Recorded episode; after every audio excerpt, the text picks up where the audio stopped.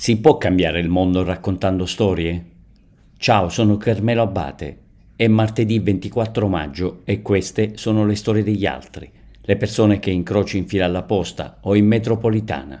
Le raccontiamo perché crediamo in un mondo migliore.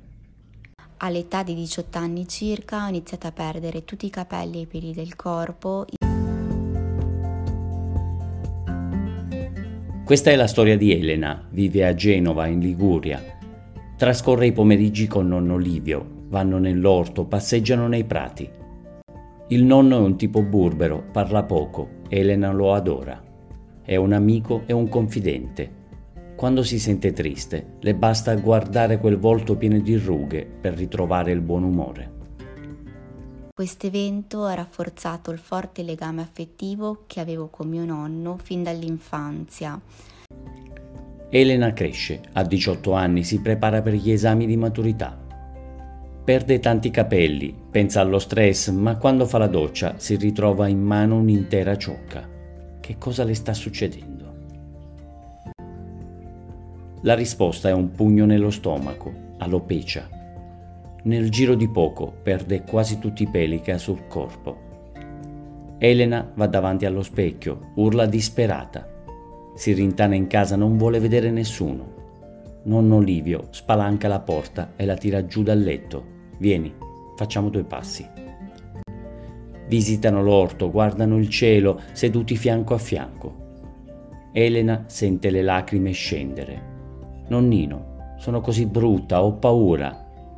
Livio le dà una pacca sulla spalla. Coraggio, figlia mia, che la vita è bella.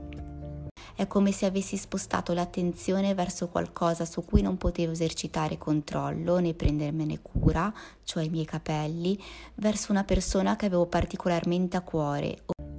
Elena prova un moto di rabbia.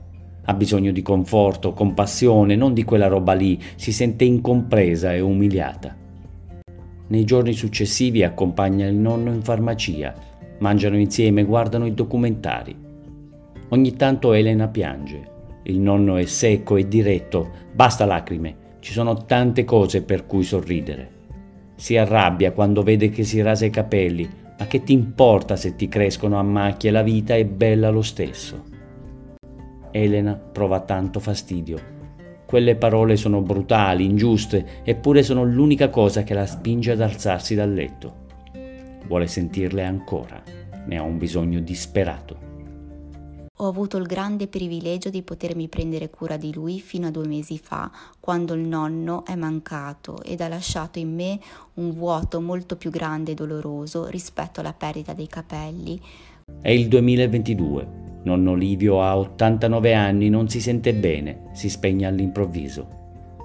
Elena è distrutta, ripiomba nel baratro, non ha più nulla a cui aggrapparsi, solo una voce secca e un po' burbera che rimbomba nel suo cuore. Oggi Elena ha 30 anni, fa la psicologa, continua a rasarsi i capelli, ci sono giorni in cui non riesce nemmeno a guardarsi allo specchio, ma quando chiude gli occhi rivede il volto del nonno e non ha più alcun dubbio, la vita è bella.